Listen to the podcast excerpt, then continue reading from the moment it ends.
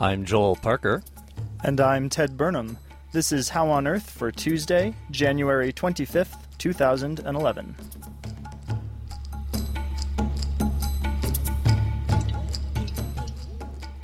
Coming up, a discussion with science writer Todd Neff about Boulder's history in space science and building spacecraft. And we also hear about how climate change may be driving plants downhill.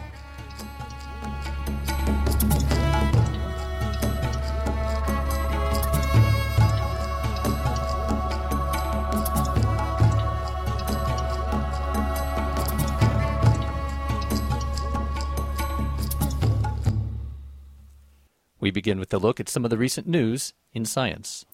By mimicking the eyes of moths, Japanese researchers have been able to give a sizable boost to the efficiency of solar cells, which make electricity from sunlight.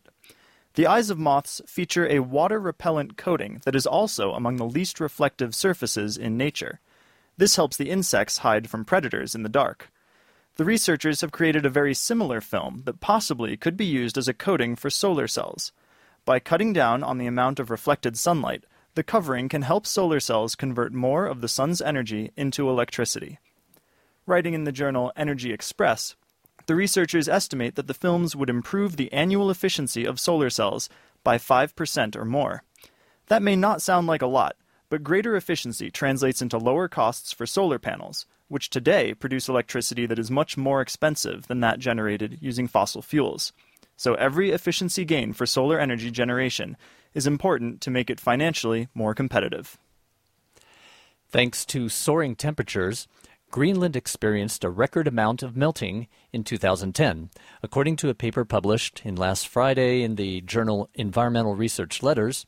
New records were set during the year for a number of factors, including surface melting, runoff of water, the number of days when bare ice was exposed due to melting snow, and the decrease in the total mass of Greenland's ice sheets.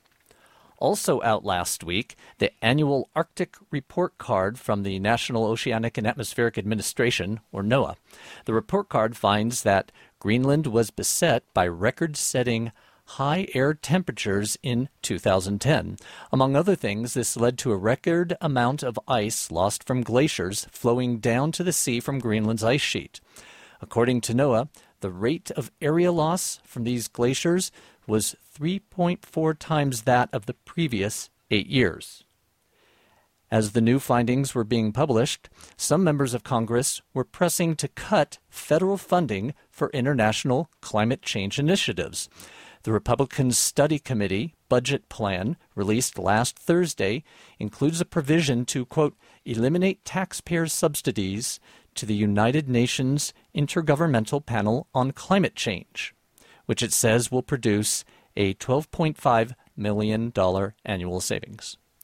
If you're a college student, you probably spend a lot of time reading and rereading your notes before a test, because everybody knows that's the best way to learn the material, to repeat it over and over and over, right? Well, according to psychologist Jeffrey Karpicke of Purdue University, you'll do better if you put your notes away and break out some flashcards. That's because flashcards allow you to practice retrieval, recalling information from memory. And retrieval seems to be an even better learning tool than repetition. Karpicke tested 200 students on their ability to learn and remember new information. In one group, students reviewed the material and took notes. In the other, they put their books away and practiced recalling information from the text. After a week, the students were tested to see how much they remembered and also how well they could draw new, meaningful connections from what they had learned. Those who practiced retrieval performed 50% better than the students who studied using repetition. While repetitive studying is still useful, Karpicke's research indicates that exercising your memory is an even better way to learn. The findings appear in this month's issue of the journal Science.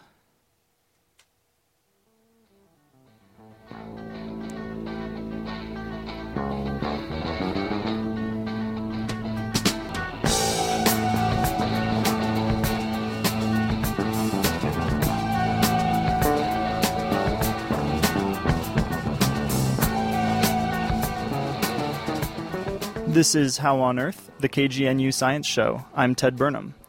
One of the widely expected ramifications of climate change is that plants and animals will move to higher latitudes and elevations in order to maintain the temperatures they require. But recent studies show that this is not universally the case, as reported by Jon Stewart for BBC's Science in Action. We've heard before that warming temperatures around the world are forcing species to move to higher ground in search of the cooler temperatures that they're used to. But as another example of how complicated the picture is when it comes to global warming, scientists have now found evidence that mountain plants in California are actually creeping downhill, probably because of a change in rainfall and water availability. Solomon Dobrowski from the University of Montana. The general consensus is that as the planet warms, wildlife, plants will generally shift upwards in elevations or towards higher latitudes to basically maintain consistent temperatures as the planet warms. So they're basically almost, you know, climbing up the sides of mountains, searching out that cooler weather as the lower latitudes get get warmer and warmer. Yeah, that's that's basically correct, and there's decent amount of evidence for this type of pattern for a number of species, primarily plants, insects, birds, butterflies. But the uh, pattern isn't universal. For plants, it seems to be a little bit less clear as to what's going on, and part of this research was to try to assess that process. Yeah, exactly. This is what you've been looking into, and, and in certain areas in particular. Tell us where you've been looking. Our work's basically centered in California, the mountain ranges of California, north of Southern California. So, for people who aren't familiar with the geography of California, there's a mountain range that heads east west, just north of the Southern California basin, is where we were examining these patterns. And what have you found has been happening to plants in those areas? Well, contrary to expectations, and I can say that I had these expectations as well, we found that plants in the last 75 to 80 years in California have actually shifted downhill. They're growing on average at lower elevations, about 80 meters lower on average than they previously were in the 1930s. This sounds like one of those things where you, you get the data in and have to triple check it just to make sure that it's it's all exactly right if it's going counter to your expectations. That's exactly what happened. My graduate student Shawn Crimmins when he first approached me about this finding, I looked at him and I told him to go back and recheck his analysis because it was one of those things where you have some preconceived notions about what you expect, and when you see something that's 180 degrees from that, you tend to double check your numbers and make certain that what you're seeing is real. And he did come back from that, and we found that yes, in fact, those were real numbers, and we had to basically revisit our assumptions about what was going on. So, before we get into why this might be happening, uh, what exactly were you looking at? What sort of time period and, and what type of plants? We were basically using two vegetation inventory data sets from that study area, one collected in the 1930s and one collected in the 2000s. And uh, the next big question, then, that I guess uh, you had and looked into was why these plants might be moving downhill rather than uphill as you all expected. Yeah, after we revisited the assumption about temperature really driving uphill shifts, we came to realize that in California, in fact, the plants weren't tracking temperature per se. They were tracking basically water availability. In the last 75 to 80 years in California, at least in the study region, which is the northern half of the state, increases in precipitation have actually outpaced increases in evaporation. And consequently, plants are able to maintain water at lower elevations than they were previously capable of, and this has led to downhill shifts. Pretty simple story, but um, by and large, it's something that hasn't been documented well before. So, this is one of the complications of climate change. We tend to think of warming on a global scale, but on local levels, different factors are having an impact. In this case, it's a change in rainfall. Yeah, absolutely. And there's been a lot of emphasis and energy put towards looking at temperature patterns probably in the last decade. In fact, just recently I read that 2010 is turned out to be the hottest year on record, tied with 2005. But the, the footnote to that was that 2010 is also the wettest year on record since they've been keeping instrumental records. And the things that are going on with precipitation and water availability are going to really drive a lot of the, I think, the ecological, biological, and societal effects that we're going to see in the coming decades. And it's an area that we have less understanding of, and that's becoming more clear now with the science that's going on. Solomon Dobrowski, and he says it's not just California where this is happening, but probably in lots of places all over the world where rainfall patterns are changing. Thanks to Jon Stewart and BBC's Science in Action for that report.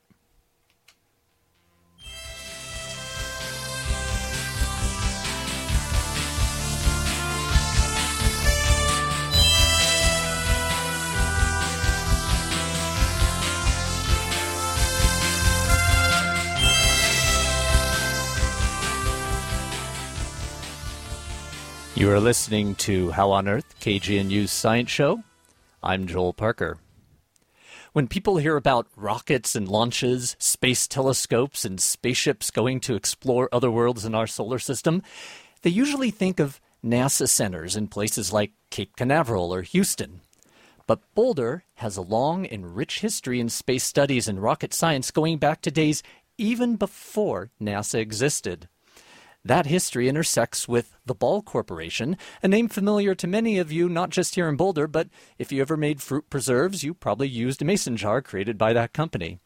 So, how did a company go from making jars to building incredibly technical spacecraft instruments for the Hubble Space Telescope and many other space missions? And how did Boulder become such a major player in aerospace and science research? Well, to answer those questions and more, we have science writer Todd Neff here in the studio. Todd was the science journalist for the Boulder Daily Camera newspaper, and he has a new book titled From Jars to the Stars. He will be speaking at the Boulder Bookstore tonight at 7:30, but he's here with us now to share some of the stories behind this remarkable history, and in particular about the Deep Impact mission that intentionally crashed a spaceship into a comet and how difficult that was. Welcome to How on Earth, Todd. Joel, thank you. It's great to be here. So, uh, what was your motivation for writing this book? Well, as you mentioned, I was the science writer for the camera and covered the Deep Impact mission, which was built by Ball Aerospace and Technologies Corp. just around the corner, actually, here. And um, I covered it uh, from a journalist perspective at first, which had to do a lot with the science, the gee whiz. You're getting underneath the blackened husk of an orbiting body to get to the pristine remnants of the solar system's creation, and you have bullets hitting. Uh, watching bullets hitting other bullets, the comet being a bullet, and it was a dual spacecraft.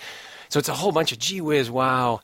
And I had a sense that there was a little bit more to it, and and decided in late 2005, as, as, it, as it's been a little while now, that I wanted to get a sense of how this is actually done. Who are the people, the unheralded engineers and managers and so forth that spend years of their lives to put together a spacecraft capable of doing such amazing things, to, to, to, to, to garner a little scoop of, of cometary material captured via light, um, a, a, new uh, um, t- together new information about uh, about the cosmos and creation.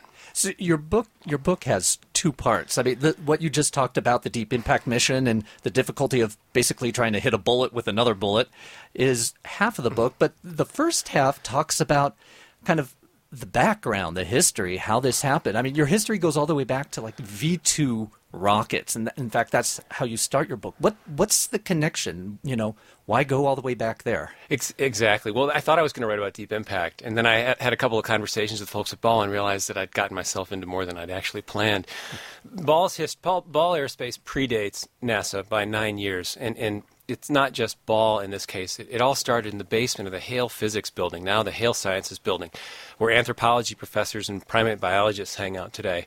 They had a, a, a project they called the Rocket Project, the Upper Air Laboratory, and the Air Force wanted to figure out how to point an instrument at the sun. The sun was the first target of space science. It was a big target, but it was also an important one for military scientists because uh, solar flares affected radio communications the sun affects atmospheric density, which which affects how accurately you can drop a bomb on someone. and it also these guys were scientists, and they were guys at the time largely. So they wanted to know how to point at the sun. They want to know how to point at the sun. Seems like a relatively simple thing. Seems like it would be, except you're on a sounding rocket. A v, the V 2 was the first human creation to, to climb high enough over the atmosphere that you could capture certain bands of light through which the sun really uh, kind of exposes its true colors. Like ultraviolet light, which doesn't make it through our atmosphere. Exactly, and that's what they were looking for: is UV and, and, and ultraviolet light and X-ray light. Um, but they couldn't figure out um, some of the, the greatest uh, scientific minds and engineering minds in the in the country were having a hard time putting something on the nose of a spinning rocket that was also bucking around that could somehow point at the sun. This is before you had computer technology. Um, it was a really difficult problem. So it was an, an Air Force scientist that had earned the second PhD ever conferred at the University of Colorado Physics Department. His name was Henry Miley whose advisor was William Pietenpol, who was the chairman of the physics department, this relative backwater at the time out and, in Colorado. this was back in the early this 50s. This is 1948. 48. 1948. And in April 48, 47, 48. April of 48, they signed the, the biggest research contract ever at, in probably the state of Colorado for $69,000. and uh, they're going to build three of these pointing controls in a year, and it's going to turn out just great. And they they were doing this from scratch. They were doing it from scratch. It took them four and a half years. They blew their budget by a factor of 10. What they promised was nothing like they delivered, but they delivered. And in 1952, they captured um, a band of light called Lyman alpha. It's ultraviolet light that scientists had hypothesized was in great abundance from the sun, but we couldn't prove it. And these guys in, in, in Colorado managed it, and that started it all. And so they were based through the university. Is that correct? They were at the University of Colorado. So, so how does the Ball Corporation, the jar makers, get into the mix? Yes, it was serendipity and coincidence, and it was personal relationships again. You had Ed Balls, the head of a of a Ball Brothers Corporation of Muncie, Indiana. They're an old line glass manufacturer. He's looking to modernize. Comes across a company called Control Cells Corporation, which makes of all things electronic scales weighing devices, nothing to do with space. But the guy who ran control cells lived around the corner from, from David Stacey, who was the Upper Air Laboratories, the rocket projects, uh, one of the lead scientists. He had been a PhD student, earned his PhD at CU. And one thing led to another. Um, the Control Cells Corporation uh, president, which became a division of Ball, was was neighbors with Stacey, as said. Introduced him to Ed Ball. Ed Ball says this looks very interesting. Meanwhile, the scale doesn't work. so, so Ball, what you bought it for isn't working. Exactly. So rather than punting and just saying I give up on Boulder, I'm going back to Muncie, he hires uh, two of the lead guys from the Rocket Project, which incidentally went on to become LASP, which is this amazing space science powerhouse. So there's the other connection. Exactly. Um, but hires them into ball, and they start making pointing controls too. Didn't bother the CU team particularly. The CU president wasn't happy because the, he enjoyed watching the checks come into the into the, the, university's coffers. But the physics department saw this as a manufacturing line, was happy to offload some of the demand to ball. And, and that's how we got started. And it, it seems like you also talk about how the culture at Ball was very different than, say, other aerospace companies. You had an interesting little snippet in your book about how at another aerospace company they banned coffee, coffee, breaks because they said it was uh, it wasn't a, it was a waste of company time. Exactly. Coffee breaks had to go away, and they didn't allow you to have drinks at your desk. So what you ended up having were, were, were grown men, very intelligent, and mostly men. I don't mean to be sexist here, but this was a very male-oriented rocket industry scientists. back in those days. Yeah, rocket scientists. And today, uh, women play it, it, central roles in all these missions, but they're sneaking sips of Pepsi under the desk and so forth. Ball Aerospace was an interesting. It was called Ball Brothers Research at the time, and uh, there they were a part university, and there was always a very analytical and a very um, I don't know, academic bent to the way the place worked. And also, Ball Brothers uh, Company and Ball Corporation today, they have a very welcoming culture. I don't know how to describe it. People stay at this company for decades, both the aerospace division and the canning division, which sure. still is, sent, is, is based here in, in Broomfield. So, moving from the past and the history to a little closer to the present now, Ball Aerospace, through their involvement in uh, building instruments, gets involved Deep Impact. So, first, what was the origin of Deep Impact? Who are the people who first came up and developed this idea? Well, it, it, it emerged from the a general trend in, in in the space business in the late 80s, early 90s. We, we, had these massive missions for years and years. The space shuttle was this huge delivery vehicle. You had you had the Viking and Voyager; those were rocket launched, but essentially billion dollar plus missions that took a decade to get done. And scientists were getting a little tight, and, and politicians, um, everybody was saying, can't we do this a little more quickly? Fewer instruments, smaller spacecraft, and so forth. So the Discovery Program, as it was called, was born in the early 90s. And um, it was again personal relationships that got that got a deep impact going. Alan Delamere uh, still lives in Boulder. I was a senior engineer at Ball, and had de- de- helped develop the camera on a Halley, a comet uh, mission called Giotto. It was a European mission, and his friend Mike Belton wanted to get through the husk of a comet to see what was inside and said, Hey, Alan, you know, we ought to try to do something. And Alan Delamere's specialty was talking to the scientists and saying, Wow, that is an absolutely insane idea. But let's see if we can't figure out a way to do something like that. And Deep Impact evolved from that process. They failed twice. They put, pitched it in, in 96 And NASA, there were a couple things about it that NASA didn't like for good reason. Yeah, I was going they to ask, it. how, how was it received by NASA? Poorly. This, I, this was a unique idea. It was a great idea, but they didn't like the execution in 19. The first time around, 96, they were going for what was a dead comet, the Phaethon, it's called. Supposedly, uh, they believe it to be the source of the Geminid meteor shower that comes around once a year. And Phaethon was moving really quickly. It was a dead comet, so NASA was saying, well, why not go after a live comet? And one of the reasons you don't have to shield your spacecraft with a dead comet because you're not going to get hit by a comet particle. A dead comet, by the way, is one that's been by the sun so many times that that husk is so deeply burned that nothing else It's is not coming really off it. spewing off things Exactly. anymore. Looks To- like an asteroid. That would be a problem for a spaceship. Right. And the and the impactor was dead, meaning there was no intelligence built into the impactor. So the second time around, they said, "All right, we'll make a live impactor." They had to hit the comet in a brightly lit spot, and NASA said, "Well, how are you going to do that with a, with a, without a homing mechanism?" So in ninety in ninety eight, two years later, they came back with a live impactor and a live comet, Hmm. and off we went. Well, you kind of uh, alluded to early on how the difficulties of this mission hitting a bullet with another bullet. I mean, usually we try to design spacecraft to not crash into something, and that seems very difficult. So, why was it so difficult to actually run into something? What was really hard about this mission was that it was so far away. The comet was 83 million miles away from Earth when the impact happens. Seven and a half minutes it takes for a light wave, a radio wave, to get from you to the comet and back, or to the spacecraft slash comet and back. So it had to happen autonomously. It all had to be done, thought out in advance, and the spacecraft, and there were two spacecraft also, which had never been separated before in space until 24 hours beforehand. They had to do it all on their own, and they had to be sure that it worked on their own because there was no joysticking, as they call it. You couldn't go and fix the problem. Right. You're trying to hit a bullet with a bullet via remote control with some significant time delay. Exactly. So uh, there were many difficulties in in this mission, and you know, I I I know that you probably have lots of stories about the difficulties of how to do it, and uh, we could probably spend another hour just talking about those. But uh, I just wanted to finish off with you. You wrote that uh, one fellow said we touched a comet, Yeah. which is a very has a very personal feel to it, um, and it seems like this mission had many quote unquote impacts uh, culturally and scientifically. Um, what did you get was the feel of the cultural impact? How did people respond to this? In terms of the, the public, in, Yeah. in, in the well, it was a massive, uh, no pun intended, it was a huge hit, the smashing success and so forth. It was on the cover of of magazines all over the world.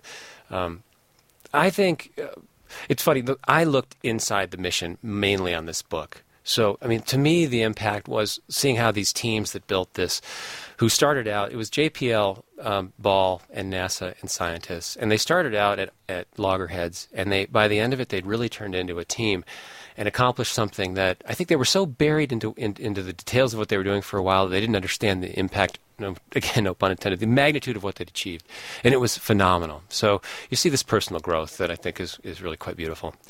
Well, we were speaking here with science writer Ted Neff, Todd Neff uh, about his new book, From Jars to the Stars How Ball Came to Build a Comet Hunting Machine. If you want to hear more about this chapter of Boulder's scientific history, Todd will be at the Boulder Bookstore tonight at 7:30 to speak more about his book and sign copies. Uh, he'll also be in Denver at the Denver Press Club at 1330 Glenarm at 6 o'clock on Thursday. Thank you very much for coming into the Thank studio. you, Joe. It's a real pleasure.